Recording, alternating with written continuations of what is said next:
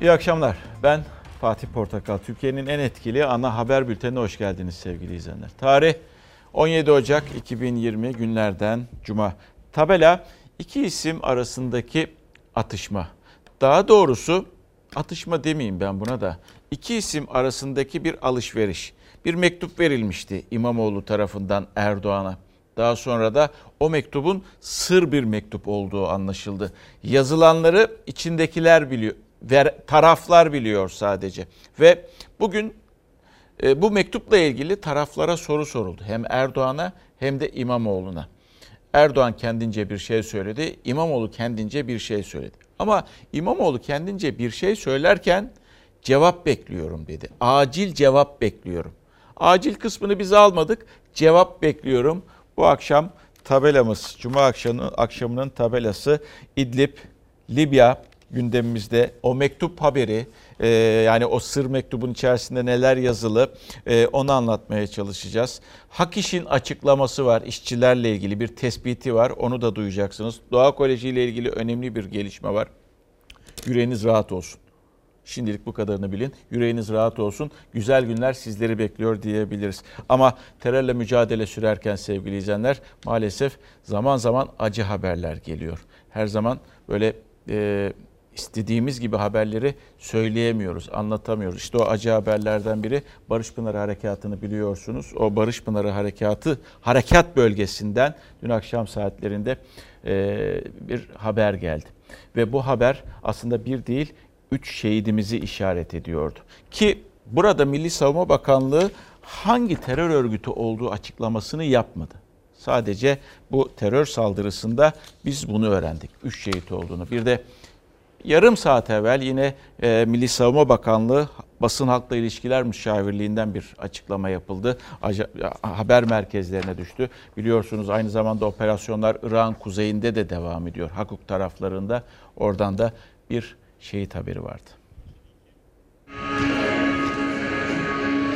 Barış Pınarı Harekat Bölgesi'nde bomba yüklü araç patladı. Biri binbaşı, üç asker şehit oldu. Cenaze yürüyüşü! Marş! Mehmetçik Tel Abyad'da yol kontrolü yapıyordu. Teröristler bu sırada bomba yüklü araçla saldırı düzenledi. Piyade binbaşı Şevket Tombul, piyade teğmen Sinan Bilir ve uzman onbaşı Mustafa Alpaklı şehit düştü. Piyade binbaşı Şevket Tombul evli ve iki çocuk babasıydı. Küçük çocuğu henüz 6 aylıktı. Evladını en son 8 günlükken görmüştü. Eskişehir'de son yolculuğuna uğurlandı. Şehidimizin ruhu için, Allah rızası için El Fatiha. Şehit Teğmen Sinan Bilir daha iki ay önce memleketine gelmiş, babasının mevlidine katılmıştı. 29 yaşındaki şehit Tokat'ta toprağa verildi. Haklarınızı helal ediniz. Aynı saldırıda şehit düşen uzman onbaşı Mustafa Alpaklı henüz bir aylık evliydi. 23 yaşındaydı. Şanlıurfa'da defnedildi. Hakkari Çukurca'da atış eğitimi sırasında yaşanan kazada şehit olan piyade sözleşmeler Tolga Kaplan Mersin, Sait Miyan Yedi ise Zonguldak'ta toprağa verildi.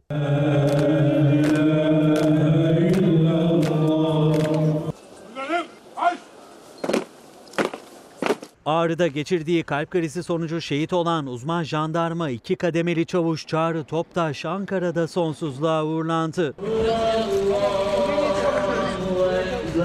Hakkari'de nöbet sırasında yaralanan sözleşmeli piyade er Fevzi Altınayaksa kaldırıldı hastanede şehit oldu. 22 yaşındaki şehit memleketi Konya'da vatan toprağına emanet edilecek. Allah rahmet eylesin. Ve geldik e, Türkiye'nin gündemindeki daha doğrusu dünyanın gündemindeki iki madde arka arkaya gelecek. Onlardan biri Libya, diğeri de Suriye. Önce Libya'ya bakacağız. Çünkü Libya için pazar günü Almanya'da, Berlin'de önemli bir konferans var. 11 ülke katılıyor. Bunlar arasında Türkiye'de var. Ve o 11 ülkeyle birlikte e, Libya'daki iç savaşın tarafları da var. Bir tarafta Türkiye'nin desteklediği Saraj hükümeti, diğer tarafta da e, Hafter tarafı da yine Almanya'da olacak. Çözüm bulabilecekler mi? Kalıcı bir çözüm olacak mı? Yani onu zaman gösterecek veya pazar günü e, veya pazartesi günü bunu duymuş olacağız. Taraflardan açıklamalar var. Daha doğrusu yani ülkelerden açıklamalar var. Türkiye'den de açıklamalar var. Cumhurbaşkanına bugün bu soru soruldu. Hafter güvenilir değil dedi e, Cumhurbaşkanı Erdoğan. Muhalefetin gündeminde, ana muhalefetin gündeminde de tabii ki Libya meselesi var. O da e, partilileriyle buluştu Kılıçdaroğlu e, Ankara'da. Ve tespiti şu, özellikle bu sözü söylemesinin sebebi biliyorsunuz. Türkiye bir tarafı destekliyordu. Putin'in gelmesinden sonra geçen hafta bir ateşkes olduğu veya ateşkes yapılacağı, e, Türkiye'nin de ara bulucu olacağı öğrenildi ki ara bulucu olmayacağını söylüyordu Türkiye. İşte o top, e, o temasların sonrasında bu çok tartışıldı ve bu cümleler de çok kuruldu. E, Kılıçdaroğlu bir kez daha yineledi bu cümleyi. Dış politikayı Putin Putin de biliyorsunuz Rusya Devlet Başkanı. Putin yönlendiriyor iddiasında. Doğrusu karanlıkların okuyucusu değilim. Bu adam güvenilir bir adam da değil. Şu anda işte Trablus'u dün yine bombalamaya devam ettiler. Hafter Alman Bakan'a verdiği ateşkes sözünü tutmadı. İsyancı milisler Trablus'ta petrol depolarını bombaladı. Libya krizinde gözler önümüzdeki pazar Almanya'da yapılacak konferansta. Berlin'deki konferansa aralarında Türkiye'nin de olduğu 11 ülke davetli. Hedef ilk etapta Libya'da kalıcı ateşkesi sağlamak. Libya'nın meşru hükümetinin lideri Saraç ve onu devirmek isteyen Hafter de konferansa çağrıldı. İki isim de davete olumlu yanıt verdi. Hafter'le görüşen Almanya Dışişleri Bakanı Mas, isyancı generalin Moskova'daki anlaşmayı imzalamasa da ateşkese uyma sözü verdiğini söyledi. Berlin'den çıkacak sonuç için umutlu konuştu. Berlin'de söyledikleriyle bir gün sonra, iki gün sonra ne yaparlar bunu da göreceğiz. Temenni ederim ki verdikleri sözün arkasında dururlar.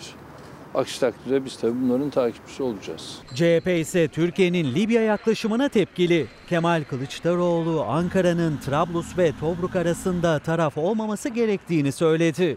Dedik ki iki tarafla da müzakere yapın. Bunu yapın dedik. Hayır biz bunu yapmayız dediler. Sonra ne oldu? Putin yine davet etti.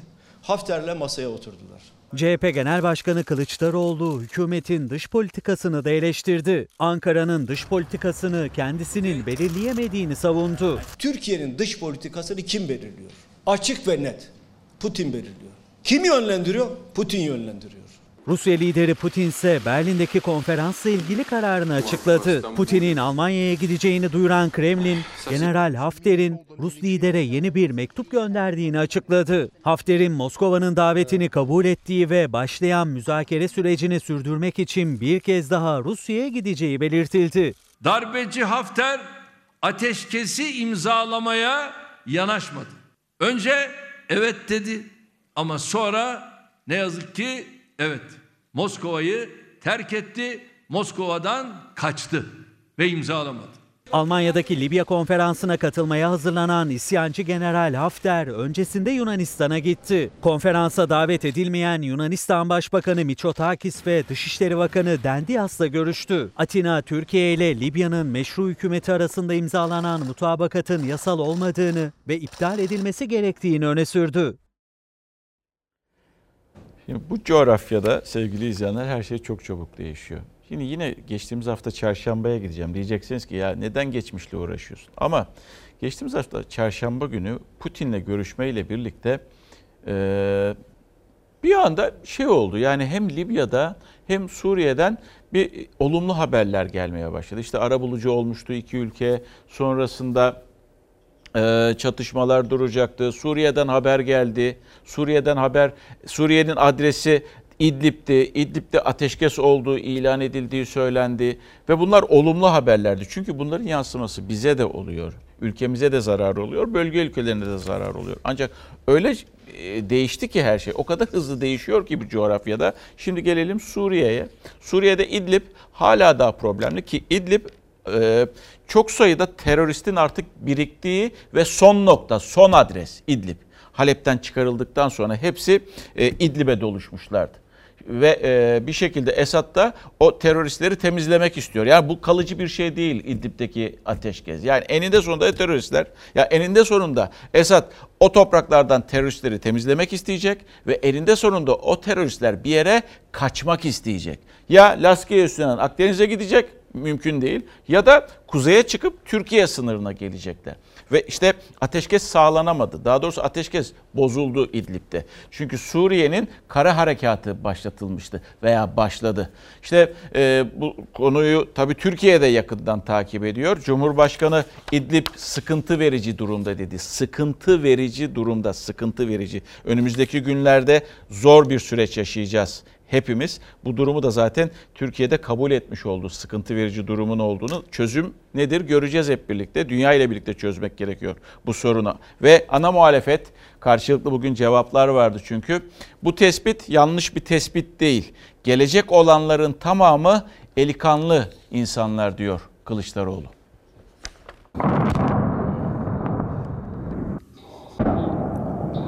Esad ateşkesi çöpe attı. İdlib'e hava saldırılarının ardından şimdi de karadan saldırdı. Saldırılar Türkiye'ye yeni göç dalgasını tetikledi. 13 bin sivil daha Türkiye sınırına kaçtı. Rejimin ateşkesle alakalı attığımız adıma uymadığını çok açık bir ispatı. 3 milyon 600 bin Suriyeli yetmedi. Şimdi 1 milyon yeni İdlibli kardeşlerimiz gelecek. Cumhurbaşkanı Erdoğan ve Rusya lideri Putin'in İstanbul'daki buluşmasının ardından 12 Ocak'ta İdlib'de silahlar sustu. Ancak sessizlik fazla uzun sürmedi. Suriye ordusu iki gün önce İdlib'e hava saldırılarını yeniden başlattı. Esad bununla yetinmedi. Orduya kara saldırısı emri verdi. Rusya'nın havadan desteklediği rejim güçleri İran milisleriyle birlikte Halep'in batısından ve güneyinden İdlib kırsalına saldırdı. Gerekçe olarak bölgedeki grupların saldırılarını gösterdi. Bahane her zaman hazır. Bahane şu, işte terör örgütleri orada şunu yapıyor, bunu yapıyor. Hepsi yalan. 3 yaşında, 4 yaşında, 5 yaşında öbür tarafta e, malum annelerden evlatlarının yanında terörist mi olurmuş? Rejimin hedefi Halep'le Laskiye'yi bağlayan ve Şam üzerinden Ürdün'e uzanan stratejik M5 otoyolu. Yoğun bombardımanlar İdlib'den Türkiye'ye doğru kaçışı hızlandırdı. Saldırı altındaki bölgelerden çok sayıda sivil sınır hattına yakın bölgelere yöneldi. Kocasını 2 ay, 3 ay önce kaybetmiş olan bir anne, 6 çocuğuyla beraber bakıyorsunuz orada çadırların altında kendine yer bulmaya çalışıyor. Ve bunlar sivil. Hükümette yetkiliye sorduk. Dedi ki 1 milyon kişiyi siz Suriye sınırında tutabilir misiniz? Türkiye'ye gelmesin bunlar. Orada tutun. Söylediği cümle şu. 1 milyon kişiyi sınırda kimse tutamaz. Son saldırıların ardından Türkiye sınırı yakınlarına göç edenlerin sayısı 13 bini buldu. On binlerce kişi de bölgeye ulaşmaya çalışıyor. Daha önce Suriye'den kaçıp Türkiye'ye gelenler evi barkı olan, çoluk çocuğu olan insanlar kaçtılar ve geldiler. Ama İdlib'den gelecek olanların tamamı eli kanlı olan insanlardır. Terör örgütün üyeleridir bunlar dedi. O bölgede yaşayan, bütün bunlara tanık olan birisinin anlattığıdır bu. Cumhurbaşkanı Erdoğan, İdlib'de yaşanan krizi pazar günü Almanya'da yapılacak Libya konferansına katılacak olan Rusya lideri Putin'le görüşmesinde gündeme getireceğini söyledi. Yeni bir e, mülteci dalgasıyla karşı karşıya Türkiye. E, bunu zaten Birleşmiş Milletler'in açıklaması var. Birleşmiş Milletler açıklamasında Aralık'tan bu yana 2019 Aralık'tan bu yana 350 bin Suriyeli sınıra geldi diyor. E, ve e, yine e, İdlib'le ilgili ki çok konuşacağımız bir konu. Çünkü bizim sınırımıza dayanıyorlar artık. Bizim sınırımıza geliyorlar ki onların içerisinde ya e, eli silah tutan terörist olarak adlandırdığımız insanlar da söz konusu. Türkiye'nin sınır güvenliği açısından yani geleceği açısından önemli. BK sorunu diyoruz ya işte o açıdan önemli. Yine Birleşmiş Milletler İnsan Hakları Yüksek Komiserliğinden bir açıklama yapıldı. Suriye'nin İdlib vilayetindeki ateşkesin sivilleri korumada bir kez daha başarısız olduğunu açıkladı. Ateşkesin tamamıyla bittiğini de zaten Birleşmiş Milletler'in bu açıklamasından anlıyorsunuz. Ve e, şimdi siyasetle devam edeceğiz. Çünkü iç siyasette e, yani Türkiye'deki siyasette liderlerin karşılıklı atışmaları var. Ama ona geçmeden önce e, İstanbul'la ilgili şu kadarcık bir bilgiyi paylaşayım sizlerle. Biliyorsunuz okullar tatil oldu. 15 tatili geldi. E, aileler şu anda özellikle İstanbul'da e, bir dışarıya gidiyorlar. E, bir kaçış, çocukları rahatlatma, bir nefes alma gibi. Trafik %80'lere e, dayandı. İstanbul Büyükşehir e, Belediyesi'ndeki kaç dediniz? %78 bütün e, yollar kırmızı gösteriyor. Onun için eğer e, yolculuğunuz varsa dikkat edin. Bir de bu İBB'nin e, yol haritasına da lütfen dikkat ediniz. Çünkü bugün oldukça bir çıkış oldu İstanbul'dan. Ve geldik iki isim arasındaki tartışma. Tabii 2020'ye girdik. Önümüze bakmalıyız. Ve işte 2020 ve diğer yıllar. Ama biliyorsunuz dün Cumhurbaşkanı bir değerlendirmede bulundu. 2019'u değerlendirdi ve 2019 aslında kendi penceresinden güzeldi. İyi bir yıl geçirildiğini, başarılı olduğunu söylüyordu. 2020 içinde efsane bir yıl e, olacağını olacağının iddiasında kendisi. Ve ana muhalefet dedik ya bugün parti meclisini topladı. Orada Kılıçdaroğlu önem e, yani partililerine seslendi. Onun da gündeminde 2019 vardı. Erdoğan başarılı bulmuştu. Peki Kılıçdaroğlu acaba ne diyecek? 17 yılda Cumhuriyet tarihinin en büyük borçlanmalarını yaptılar. Dışarıdaki tefecilere ödediği faiz 174 milyar 313 milyon dolar. 2019 yılı bir başarı hikayesidir. 17 yılın sonunda milyonlarca işsiz yaratacaksınız. Diyeceksiniz ki biz çok başarılıyız. Peki bu işsizlik ne? Cumhurbaşkanı Erdoğan'ın 17 yıllık icraatlarını da katarak 2019'u bir başarı hikayesi olarak değerlendirmesine bir gün sonra Kılıçdaroğlu işsizlik ve dış borç rakamlarıyla ses yükseltti. Ekonomi iki ismi karşı karşıya getiren öncelikli başlıktı. Bütçe. Dediler ki 2019'da açık 80 milyar lira olacak. 123 milyar oldu. Sapma ne kadar? %53. %0,9'luk pozitif büyümeyle ülkemiz yeniden büyüme dönemine girdi. Ya 2.3 değil, binde 5 büyüyeceğiz. Sapma ne kadar? %78. Cumhurbaşkanının CHP'li belediyelerin de katıldığı Akıllı Şehirler ve Belediyeler Kongresi'nde yaptığı eleştiriler de Kılıçdaroğlu'nun gündemindeydi. Erdoğan'ın verdiğimiz tüm sözlerin arkasında durduk açıklaması da. CHP gibi seçim döneminde vatandaşı vaat yağmuruna tutup seçim sonrasında bunları unutanlardan da olmadık. İki buçuk milyon kişiye istihdam sağlayacağız diyor. Gerçekleşmiyor. Sözünün arkasında duran kim? Biz sözünün eri bir partiyiz. Çiftçinin alması gereken, kanuna göre alması gereken teşvik 177 milyar lira. Vermedin bu parayı. E hani sen sözünün arkasında duran bir adamdın. Biz ahdine, kavline sadık bir kadroyuz. İlk Altay tankı 18 ay sonra Kara Kuvvetleri Komutanlığı'na teslim edilecek. Hayırlı olsun deniyor. 18 ay geçti arada. Ortada tank var mı? Yok. Ahdine, kavline, sadıklık bu mudur? Cumhurbaşkanının son iki toplantıda kurduğu hemen her cümlesine Kılıçdaroğlu sorularla karşılık verdi. İki ismin ayrıştığı bir diğer başlıksa yargı bağımsızlığı oldu. Yargı bağımsızlığı ve tarafsızlığının güçlendirilmesini hukukun üstünlüğünün temel şartı olarak görüyoruz. Yargı kararı verirken saraya bakıyorsa o ülkede hiç kimsenin can ve mal güvenliği yoktur. Bu arada Cumhuriyet Halk Partisi ile ilgili bir haber. 37. olağan kurultayı 28-29 Mart 2020 tarihinde yapılacak. 28-29 Mart'ta Cumhuriyet Halk Partisi'nin 37 olan kurultayı var. Ee, Cumhurbaşkanı ve Kılıçdaroğlu biliyorsunuz yargı üzerine de bir tartışma yaptılar. Yargıyı da siz kendi kafanızda değerlendiriniz lütfen. Yani liderler kendileri açısından değerlendiriyor ama yargıyı da lütfen değerlendiriniz. Yargı bağımsızlığı ve tarafsızlığından bahsedilmişti. Bir yargı kararı vardı geçen e, geçtiğimiz günlerde hafta başı itibariyle vermiştik. Metin e, iyi değil eski Kor General Metin İdil önce ağırlaştırılmış müebbet almıştı. Sonrasında istinaf ma- mahkemesi beraat vermişti. HSK devreye girdi. İstinaf üyeleri dağıtıldı. Daha sonra Metin İdil hakkında gözaltı ve e, tekrar e, yakalandı, tutuklandı cezaevinde şu anda. Onunla birlikte iki isim daha e, gözaltına alınmıştı. E, e, o gözaltına alınanlar yeğeni ve e, yeğenin eşiydi. E, Nihat Özdemir'in oğlu ve e, geliniydi. Futbol Federasyonu Başkanı'ndan bahsediyorum. Onların da bir e, açıklaması vardı. Söz hakları olduğu için de e, paylaşmak istedim. Onlar serbest kaldılar. Dün gözaltındaydılar ve e, dün itibariyle de serbest kaldılar. Şu şekilde e, yaz, yazmışlar. Dün yaşananlarla ilgili bizzat bilgi vermek istedim.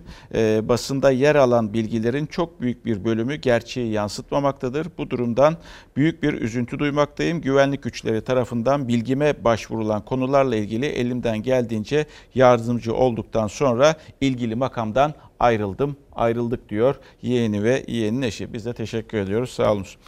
Ee, şimdi geldik o cevap bekliyorum. Yani şu cevap bekliyorum e, etiketinin hakkını vermeye. Biliyorsunuz e, bu hafta e, Ankara'da akıllı şehirler toplantısı vardı. Ama e, stresli geçti. Ve toplantı öncesinde İstanbul Büyükşehir Belediye Başkanı Ekrem İmamoğlu, Cumhurbaşkanı Recep Tayyip Erdoğan'a şu dosyayı verdi, zarfı verdi. Bu zarf değil yani. Benimki sadece bir örnek, temsili zarf. Ama e, o kadar enteresan bir e, detayı var ki çizikli mektup dedik bakın. Çizikli mektupta ne yazılı? Yani şöyle bir zarfın içerisine dosya yapılmış ve biliyorsunuz sadece o açsın diye. Açıldığı e, açılırsa belli olsun diye. Bir çizik atılır ya yani şöyle bir görebiliyor muyuz bunu? Gördük değil mi? Yani şöyle bir hareket yani bu açıldığında zaten belli olur. İşte bunu böyle bir şekilde yapıştırmış ardından da çizik atılmış. Tabii insanlar merak ediyorlar. Bu temsili ha aman ha. Ondan sonra e, çizili mektupta tabii ister istemez ne yazılı diyorsunuz. Taraflar bugün soruldu. Cumhurbaşkanına da soruldu. Bu dedi gizli bir mektup. Herkesle paylaşılmaz. İmamoğlu'na da soruldu.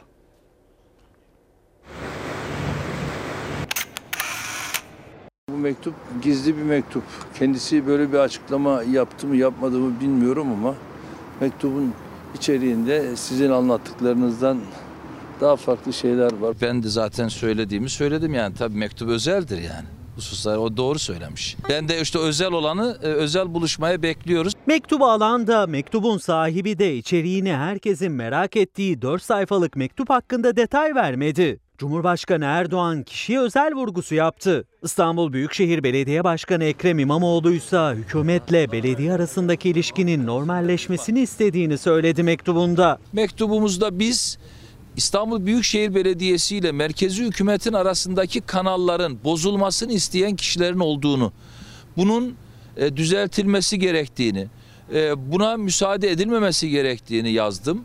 Bir takım hususlara değindim. Ankara'daki Akıllı Şehirler ve Belediyeler Kongresi'nde kısa süreli bir araya gelmişti iki isim. Ekrem İmamoğlu Erdoğan'a 4 sayfalık bir mektup vermişti ama içeriği açıklanmamıştı. Hürriyet gazetesinden Hande Fırat mektupta Cumhurbaşkanım ifadesinin kullanıldığını yazdı. İçerikte sadece Kanal İstanbul projesinin olmadığını, Melen Barajı ve Duran metro hatları ile ilgili de bakanların Erdoğan'ı yanlış yönlendirdiğini kaleme aldığını öne sürdü Fırat. Sahada söylenerek bence e, Sayın e, Cumhurbaşkanı'nı e, yanlış yönlendiren ifadeler yani örnek ararsanız işte e, İmamoğlu e, metroyu iptal etti. Ya da işte e, hiçbir su sorunumuz yok ama e, var. Onlarca örnek verebilirim. Hepsi yanlış daha ağır bir ifade kullanırım da yakışmıyor. 4 sayfalık mektup Cuma namazının ardından İstanbul'da Cumhurbaşkanı Erdoğan'a da soruldu. İmamoğlu ise mektubuna yanıt ve randevu talebine karşılık beklediğinin altını çizdi. Eğer kişiye özel bir mektupsa üzerinde özellikle kapalı olan kısımda çizikler varsa bu şahsa aittir. Benim bunu açıklamam doğru olmaz. Kendisi böyle bir şeyi açıklamış olursa daha isabetli olur. Cevabını merakla e, ve e, azıcıkçası acil bir şekilde İstanbul halkı adına beklemekteyim. Henüz bir cevap almadım. cevap bekliyorum diyor İmamoğlu. Cumhurbaşkanı o randevuyu vermesi gerekiyor. Ben eninde sonunda o randevuyu verecek. Millet adına olduğuna göre yani keyfi olarak istemiyor İmamoğlu.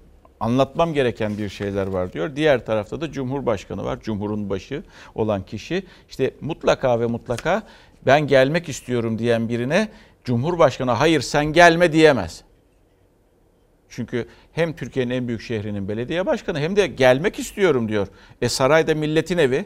Milletin evine de e, almak zorundasınız, davet etmek zorundasınız. En azından verice, verilecek görüntü de Türkiye'deki o hoşgörü zemininin, azalan hoşgörü zemininin artması anlamında da güzel olabilir.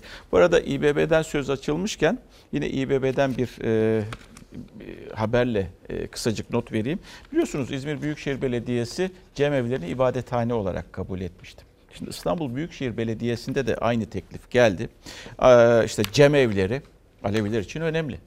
Ee, onlar orayı ne kültür evi, ne efendime söyleyeyim e, aktivite merkezi, ne bir işte toplanalım, e, merhabalaşalım diye bir merkez olarak görmüyor. Orayı ibadethane olarak görüyor. Bunu da bizim hükümetlerimiz maalesef anlayamıyor. Ee, işte İstanbul Büyükşehir Belediyesi'ne de böyle bir teklif geldi. Anlamak istemiyor. Anlamak istemiyor. Ee, CHP ve İyi Parti e, İstanbul'daki cemevlerinin ibadethane olarak tanınması için sunduğu bir teklifti. Ee, çoğunluğu tabii e, belediye meclisinde AKP ve MHP'liler yani Cumhur İttifakı tutuyor. Onlar tarafından maalesef reddedildi sevgili izleyenler. Ve geldik e, Kanal İstanbul. Kanal İstanbul epey bir tartışacağız. İtiraz süresi de sona erdi. İtiraz süresinin sonrasında e, itirazlara rağmen Tüm itirazlara rağmen hatırlayacaksınız o kuyruklar vardı, uzun uzun kuyruklar vardı chat raporuna. Çevre Bakanlığı chat raporunu kabul etti. Kabul etti de bundan sonraki aşamalar artık çok çok önemli. Çünkü zıtlaşmaların dozu giderek artıyor. Cumhurbaşkanı tabii bugün e, sorular sorular sorulan sorular arasında chat raporu vardı. Bir de e, Moza bint Nasır yani Katar emirinin annesi. Katar emirinin annesinin arsa aldığı da biliniyordu. Bunun haberlerini de ekrana getirmiştik. Cumhurbaşkanı günler günler günler sonra hanımefendinin arazi aldığı yalan iddiasında. Kanal İstanbul konusu bu şahsın konusu değil. Kanal İstanbul konusu bizim konumuz. Bu şahıs derken kimi kastediyor? Ekrem İmamoğlu Büyükşehir Belediye Başkanı. Cumhurbaşkanı Erdoğan isim vermedi ama Kanal İstanbul üzerinden Ekrem İmamoğlu'na bu bizim konumuz diyerek seslendi. İmamoğlu ise Çevre Bakanlığı'nın binlerce İstanbullunun itiraz dilekçesine rağmen ÇED raporuna onay verdiği gün bu kez çevre planına itiraz etti. Erdoğan'a da bakanlığın il müdürlüğü önünden yanıt verdi. Biz Kanal İstanbul'da kararlıyız. Geri dönüşü olmayan büyük bir ihanet bunu engellemeye çalışıyoruz. Finansman noktasında da çok ciddi bir arayış söz konusu değil. Adımımızı süratle atacak ve birkaç ay içerisinde de inşallah bunu açıklayacağız. Bu kararı almaya çalışanlara da yardımcı olmaya, onlara tarihi büyük hatadan döndürmeye çalışıyoruz. Binlerce İstanbulluyla beraber Ekrem İmamoğlu da Çevre ve Şehircilik İl Müdürlüğü'ne gelerek Kanal İstanbul'un ÇED raporuna itiraz etmişti. O itirazlara rağmen rapor bakanlık tarafından onaylandı. Ekrem İmamoğlu ikinci kez Çevre ve Şehircilik İl Müdürlüğü'nde bu kez Kanal İstanbul'un çevre planına itiraz ediyor. Ben şahsen bu konuda e, mahkeme açma hakkımı kullanacağım. Erdoğan ve İmamoğlu arasındaki Kanal İstanbul polemiğinde rant iddiaları da yeniden gündemde. İstanbul Büyükşehir Belediyesi'nin CHP'li üyeleri Katar emirinin annesinin proje güzergahından arazi satın aldığını öne sürmüştü. Bir ay önce o belgeler gündeme geldiğinde Çevre Bakanı Murat Kurum da Cumhurbaşkanı Erdoğan da iddiayı yalanlamamıştı ama bu kez Erdoğan iddialar için yalan dedi. Katar emirinin annesinin ülkemizden gayrimenkul satın almasına mani yasal olarak herhangi bir şey söz konusu mu? Katar şeyhiyle alakalı böyle bir e, söylenti var. Ona ilişkin de e, 44 bin metrekare bir arsaları söz konusu. E, o da zannedersem 6 ay önce veya 7-8 ay önce alınmış bir arsa. Yurt dışından e, Şeyh Hamuza'nın burada şu kadar yeri var, şu var, bu var filan. Halbuki e, yani hanımefendinin burada böyle bir yeri söz konusu değil, yok, yalan. Cumhurbaşkanı Erdoğan Katarlıların bölgeden arazi satın aldığı iddiasına söz konusu değil dedi. Aynı iddiayı CHP'ye yöneltti. Ama bak şimdi son günlerde bir şey ortaya çıktı. CHP'liler buralarda yer kapatıyor falan diye. Katarlı veya bir başka şey de beni ilgilendirmiyor. Orada yaratılan rantın birileri tarafından önceden e, arsa hareketine dönüştürülmesi ve nereden alacaklarını bilmesi, bilinmesi bence Sayın Cumhurbaşkanı onu analiz etsin. Kimin partili olduğuna, kimin AK Partili, kimin CHP'li olduğuna değil. Bu arada e, Ekrem İmamoğlu bugün öğle saatlerinde bir tweet attı. Bir vaadinin yerine geldiğini e, anlatmaya çalışıyordu, anlatıyordu. Önemli bir vaat diye düşünüyorum. Yerine getirilmesi açısından. E, İstanbul'da, lütfen iyi dinleyiniz İstanbul'da yaşayanlar, özellikle kadınlar, e, çocuklu kadınlar bu sizi ilgilendiriyor. Farkında olmanız açısından paylaşıyorum. İstanbul'da 4 yaş ve altındaki 1 milyon 160 bin çocuğumuzun annelerinin ücretsiz ulaşım kartı hakkı elde etmesi, Sayıştay'ın olumlu görüşünün alınması kaydıyla meclis komisyonundan geçti ve sonrasında belediye meclisimizden oy birliğiyle kabul edilmiştir. Oy birliği. Bu çok çok önemli. Bütün partiler desteklemiş. Çünkü burada vatandaşa yönelik olumlu bir adım vardı. 4 yaş ve altında e, çocuklu 1 milyon 160 bin kadın e, bundan faydalanacak. Ücretsiz ulaşım sağlayacaksınız. Bunu lütfen unutmayınız. Önemli. Şimdi bir e, reklama gideceğiz. Geleceğiz. Ardından siz onu biliyorsunuz. Tekrar bir yeni bir program başlıyor onun için. Geleceğiz. Sonrasında tekrar 8'e kadar haberlerle devam edeceğiz. Tekrar iyi akşamlar.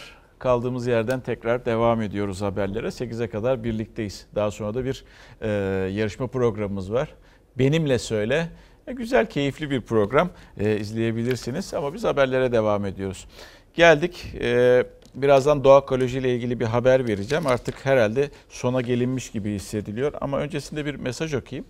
E, bu kadar ekonomik sorun var. Sınırda mülteci sorunu, komşularla politik sorunlar ve daha nice nice sorunlar. Neden tek derdimiz Kanal İstanbul? Aslında Kanal İstanbul şöyle karşılıklı oturulsa, konuşulsa yani e, tatlı tatlı ilerlenebilecek bir şey. Belki inatlarından vazgeçecekler ama o uzlaşma ortamı veya o bırakın uzlaşmayı. Uzlaşmadan bahsetmeyeyim o konuşma ortamı maalesef yaratılamıyor. Ondan bir anda gerginlik oluyor. Önümüzdeki günlerde e, Cumhurbaşkanı'na sunuldu yeni infaz düzenlemesi. E, detayları şu şekilde aklınızda bulunsun. Cinsel suç, uyuşturucu, örgütlü suç, terör, mükerrer suçlar kapsam dışı olacak. Yeni pakette bu var. E, kadın ve yaşlılara evde infaz, doğumda bir buçuk yıl erteleme, 6 ay hapis cezası alan cezayı hafta sonu veya gece evde çekebilecek 6 ay hapis cezası verilecek olursa verilecek cezaların yarısı cezaevinde geçirilecek. Bir kişi bir ay dahi hapis cezası alsa belirli bir süre yatacak. Bu yeni düzenleme bugün Cumhurbaşkanı'na e, sunuldu. Önümüzdeki hafta ve haftalarda tekrar epey bir konuşacağız. Bu yeni infaz düzenlemesi. Ama burada insanlar cezaevindekiler de bir e, açıkçası müjde bekliyor yönetenlerden. Çünkü hem MHP'nin hem de e, iktidar partisinin e, böyle bir vaadi vardı. Ve geldik e, Doğa Koleji. Doğa Koleji çok tartışılıyor. 5 aydır sorun yaşıyor bu insanlar. 5 aydır çile çektiler. Öğretmeni çile çekti, çalışanı memuru çile çekti, görevlisi çile çekti, velileri aynı şekilde, öğrenciler e, suskundu, öğrenciler doğru dürüst ders alamıyorlardı Doğa Koleji'nin bazı okullarında ve artık bugün öğrendik ki satış tamamlandı, bitti ve öğretmenler 5 ay olmasa da 5 aylık alacaklarının 2 aylığını alabildiler. Eylül %70, Ekim %100, Kasım %30 olarak yattı.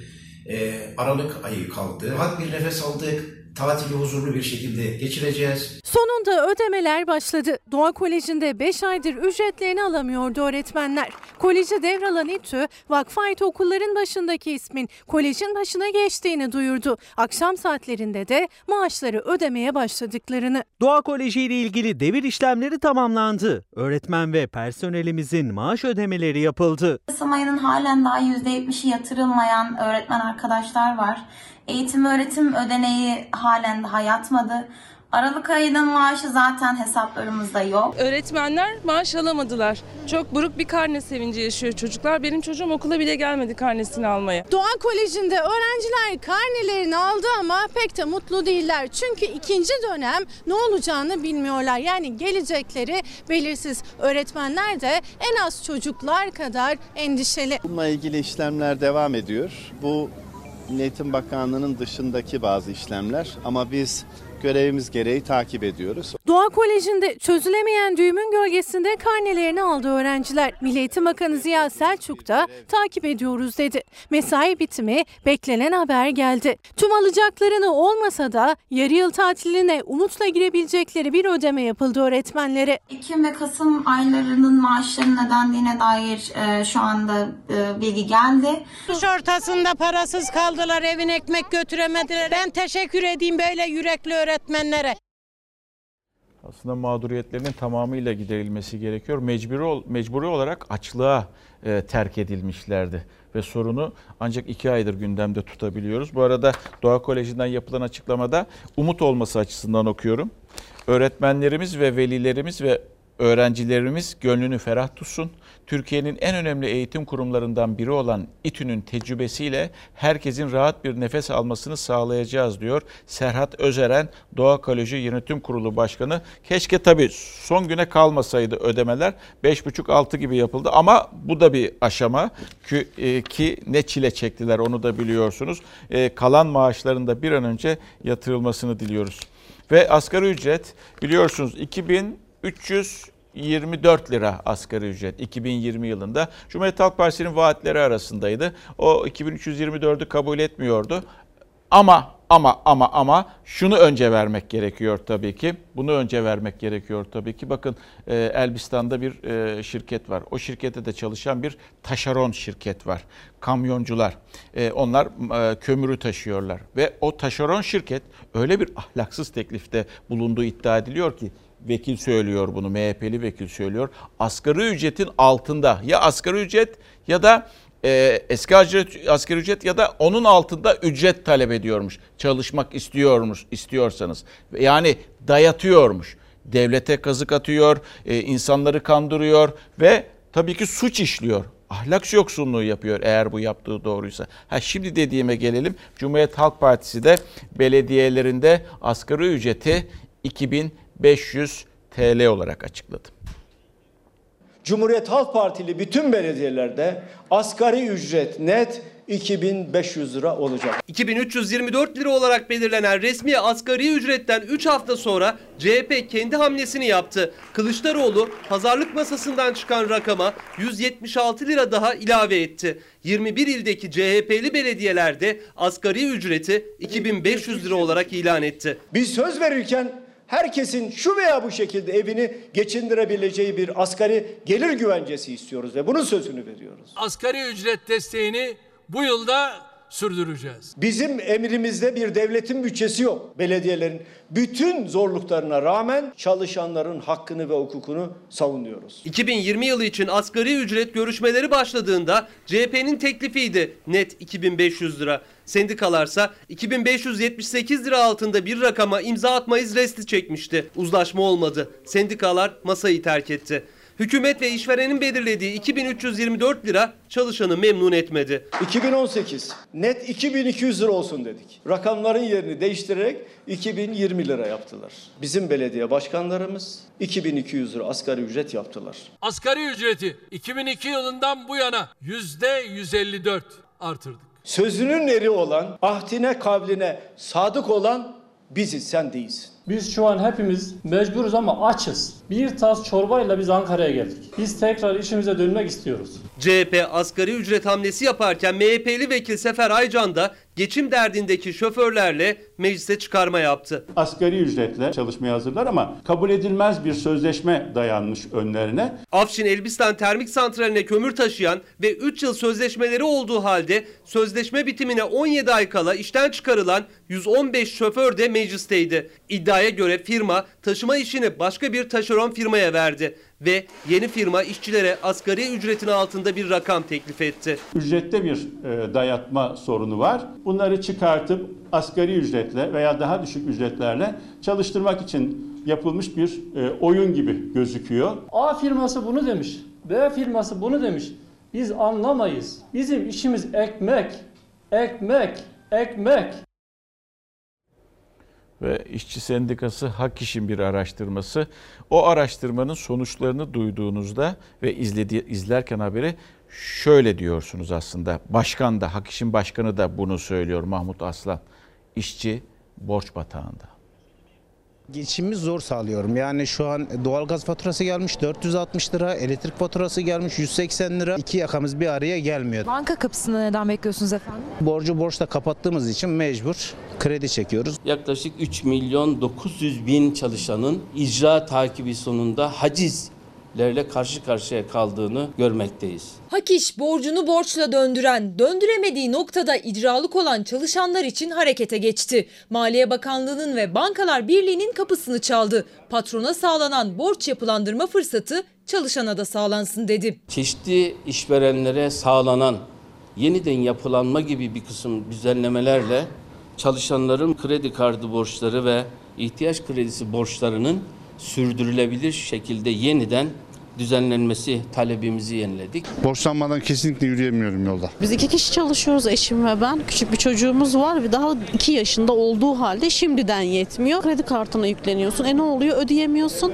E, zam faiz koyuyor. Pek çok çalışan maaşını alır almaz borcu yüzünden bankaya veriyor. E hal böyle olunca da geçinebilmek için yine bankadan kredi çekiyor. Ama kimi zaman borcu borçla takip eden bu süreç icrada bitiyor. Hak İş'in araştırmasına göre yaklaşık 4 milyon çalışan hacizlik. CHP'nin hazırladığı rapora göre ise 2019 yılı itibariyle vatandaşın bankalara kredi ve kredi kartı borcu toplamı 583 milyar 600 milyon. Zamanında ödenmediği için takibe alınan krediler 146 milyar 300 milyon lira. Ve ödeyemiyorsun. İcralık oluyorsun. Lüks için değil. Ev yok, araba yok, bir mülkiyet yok, bir şey yok. Sadece sırf hayatını daim ettirmek için borçlanıyorsun. Hem Maliye Bakanlığı'ndan hem de Bankalar Birliği Başkanı'ndan ve Ziraat Bankası Genel Müdürümüzden bu konuda yapacağımız çalışmalarla ilgili kendilerinde bir değerlendirme yapacağını ifade ettiler. Çocuk çalışırken işten atıldı. Atılınca da o borcu da hemen üstüme düştü. Ne kadar bir borçtur efendim? Vallahi bir 60-65 milyar borcum var. Çalışanın borç yükünü biraz olsun azaltmak için bir yapılandırma olur mu? Gözler hükümetin atacağı adımda ama çalışan kadar çalışmayanın da durumunu hatırlattı Akiş. Hala ciddi bir işsiz stokumuz devam etmekte. İşsizlik sigortasındaki dengeler ilk kez 2019 yılında gider dengesi yönünde bozulmuştur ve bu hepimizi ciddi şekilde endişeye sevk etmektedir. Bir bilgi notu adalarla ilgili İstanbul'daki adalarla ilgili biliyorsunuz Büyükada'da faytonlar vardı. Atların eziyet çekmesi de söz konusuydu. İstanbul Büyükşehir Belediyesi faytoncularla anlaştı. Her bir fayton sahibine 3000 300 bin lira ödenecek ve her bir at için de 4 bin lira verilecek. Daha sonra da elektrikli faytonlar olacak. Adalara artık elektrikli faytonlar geliyor patates diyeceğiz ama bu patates maalesef Nevşehirlileri ve Niğdelileri çok üzecek. Çünkü onlar biliyorsunuz patates üretirler ve ambardır orası. Çünkü ithal edeceğiz veya ithal ediliyor. Hollanda Nevşehir'i, Niğde'yi unutturacak. Patates ürününün 500 bin tona yakın tohumu ithal olarak ülkemize gelir Hollanda'nın, Fransa'nın tohumuyla Türkiye'de patates ekeriz. Yani yerli patates tohumumuz yok. Tarımın temeli tohum. Tohumda bağımsızlık demek. Zaten patates etiketlerini kontrol altında tutmak için ithalatta gümrük vergisi sıfırlanmıştı. CHP NİDE Milletvekili Ömer Fethi Gürer de sadece patatesin değil tohumunun da ithal edildiğini açıkladı. Özellikle 3 ülkeden patates tohumu alıyor Türkiye. Türkiye'nin en fazla tohum ithalatı yaptığı ülke Fransa, Hollanda, Amerika hatta Peru'dan bile Türkiye tohum ithal ediyor. En kolay üretilen ürünlerin başında geliyor patates ama hem gümrük vergisini sıfırlayarak patatesin kendisini yurt dışından getiriyoruz hem de yerli üretimde aslında tohumunu ithal kullanıyoruz. Yani en kolay üretilen üründe bile dışa bağımlı hale geldi Türkiye. Patates ürünü Geçmişe göre ülkemizde yaklaşık 1,5 milyon ton daha az üretiliyor. Patates gibi bir üründe dahi dışa bağımlı tohum elde ederek ürün eken bir ülkeyiz. İthalat arttıkça üretim düşüyor. Çare yine ithalatta aranıyor. Hatta daha kolay gelebilsin diye 200 bin tona kadar yapılan patates ithalatlarında gümrük vergisi sıfıra indirilmişti. Ticaret Bakanlığı CHP'nin soru önergesine verdiği yanıtla